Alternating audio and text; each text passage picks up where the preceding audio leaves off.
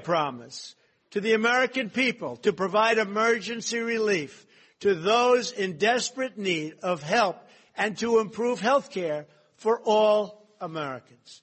To every member of the Senate, I say this. The American people have waited long enough. There's been enough talk and no action. Now is the time for action. We are here to solve problems for the people. Obamacare has broken our health care system. It's broken.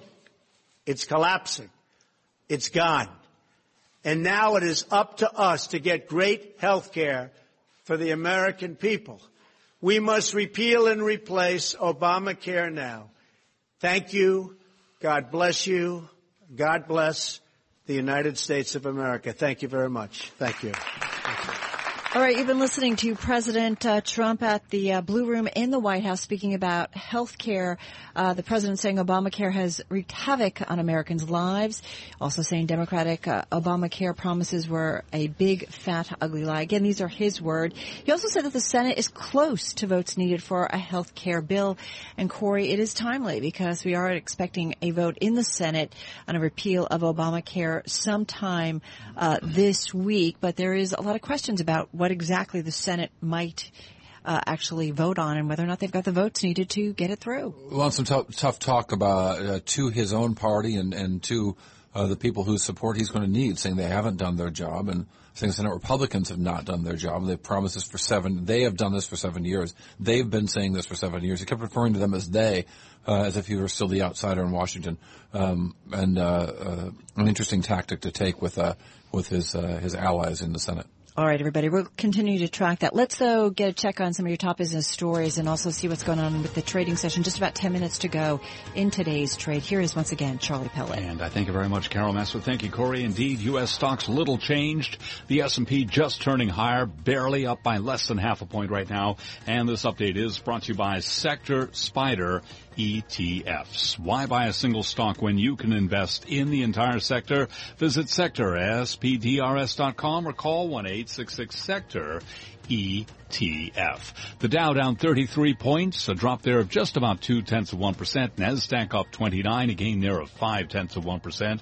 President Trump wrapping up his remarks on healthcare and checking some of the health and hospital stocks. Uh, the insurers, Cigna is up three tenths of 1%. Aetna shares, they're a little changed, up two cents now.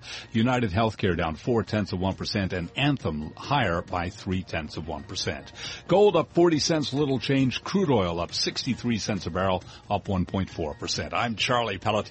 That's a Bloomberg Business Flash.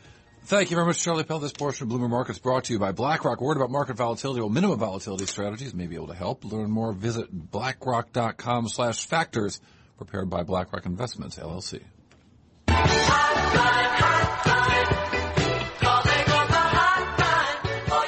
My God, we need like a synchronized dancing to this song. Um, Disco Alex- roller skating, anyone? yes, that's exactly it. Alex Barinka.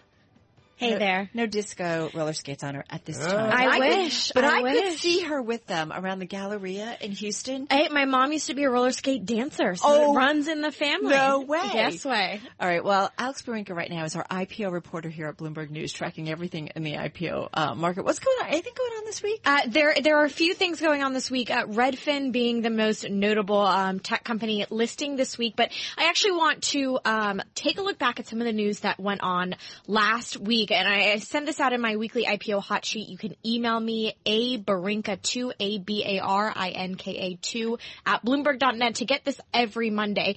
And, and last week there was some news that that impacted a deal we've been following, which is Frontier Airlines. This is the low cost carrier um, with the little animals on their uh, the tails of their planes that had been looking to go public in the second quarter of this year. Our our sources tell us, people familiar with the matter tell us that that timing has been pushed back. The shares will not uh, list any earlier than September, and it could be later. And that's because of a bit of uh, airline drama-rama uh, that that happened in this industry last week. So, Frontier is um, they were bought in 2013 by Indigo, this private equity firm that basically revamped them into what's called an ultra low cost carrier. It's one of these flights that you buy the ticket, it's real cheap. You have to pay to uh, get extra legroom or pay for your bags and things like that. Pay for a seat that I think even reclines. Decline. Exactly, exactly. Which, you know, we might not love that as consumers, but the company itself, operating expen- expenses really haven't moved in the past three years. Revenue's gone up almost 8%. So it, it's been a, a good thing for Frontier, but last week the company said they are looking to add 21 cities to its network and more than double the total number of routes in the next 12 months. At the same time, it's offering limited time fares for as low as 39 bucks. Why does this matter? Well, Frontier is based in Denver. A lot of these flights will be around this Denver area, and Denver also happens to be the most profitable hub for United. United is the third biggest U.S. airline, uh, you know, a bigger swinger here in the airline industry. And a day later, United's president shot back saying Frontier's plans suggest the old business model has run out of growth opportunities. Uh, they're competing on our turf, trying to be a network carrier in Denver. That's a battle I guarantee United will win, is what United's president said. And then Frontier rebutted saying, you know what, uh, that's not true. Um, you know, they, they continue to want to be competitive there. But all that being said, it seems like, um, this is a deal that, again, we've been anticipating and breaking news on for a while now. Uh, and now it does not look like it's going to be a 2017, uh, summer event for a listing out of Frontier Airlines. Uh, drama indeed. Uh, can, can I take you back to Redfin? Uh, Yeah. Uh, Glenn Kelman, the CEO of Redfin's been on our show many times out of Seattle. Uh, it's it's a real estate business with a very different business model.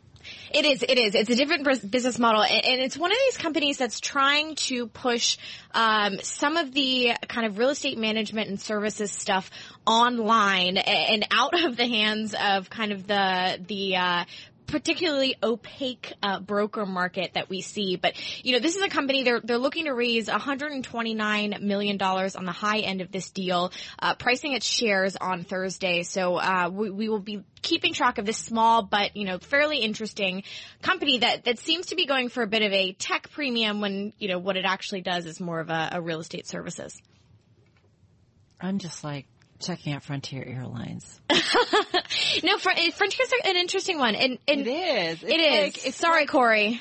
It's, I can't see Cory ever getting on Frontier Airlines. But but it's it's Well, how Indigo. would- do you have to pay for every inch of leg room? Because that could be real expensive. I, yeah, right, and and me that doesn't matter so much. But Cory, I think you've got at least a, a foot in height on me here. So you know, Frontier is That's interesting. before I'm wearing roller skates. Exactly. Uh, roller skates might might uh, cause a little a need for more legroom for me, but Indigo, this this owner is is really interesting because it, it, it used to own Spirit Airlines, which listed back in 2013. Right. Um, they're really known for um, what they call in, in airline world. Uh, add this to your your trivia jargon. Uh, the cost to fly each seat per mile. Basically, it's a measure of efficiency, and they've decreased that uh, by more than 25 percent, which which is a big deal. That means that they can they're flying more routes, they're shipping more people, they're making more money, and uh, you know, and as I said earlier, their expenses haven't really gone up that much. So you've got some of these airline specialists in here, um, basically, uh, again, trying to push on, on turf of these other carriers. What we also have seen in the past, um, when these kind of, uh, route price fr- uh, fights go on is it's not necessarily a bad thing for consumers because if you have Frontier in here adding new routes, undercutting the prices, then people who are most more sensitive in terms of price, uh, if they only used to be able to fly on kind of the bigger carriers, the Deltas, Uniteds, Americans of the world, and you have a low cost carrier now serving the market, that can serve to bring down uh, the overall ticket price because the existing airlines that serve that market are, you know, losing customers to the likes of Frontier or Spirit or whoever else might be getting in there. I do always wonder though if the Frontier customer is the same as like the customer of United. It's not necessarily United, American, Delta. They love their business customers. You know, you get to pay. Um, you get a little bit more money out of those folks who are paying for a bit more of the luxury and uh, uh, legroom, as Cory, Luxury. I'm sure, is more Peanuts, interested in. perhaps. Luxury? yeah, peanuts are luxury now. That's the world we're in. Peanuts. Uh, Welcome to U.S. Airlines in 2017. Alex Barinka, we learned something about our mom. I love it. Alex Barinka, IPO reporter here at Bloomberg News in our New York studio. This is Bloomberg.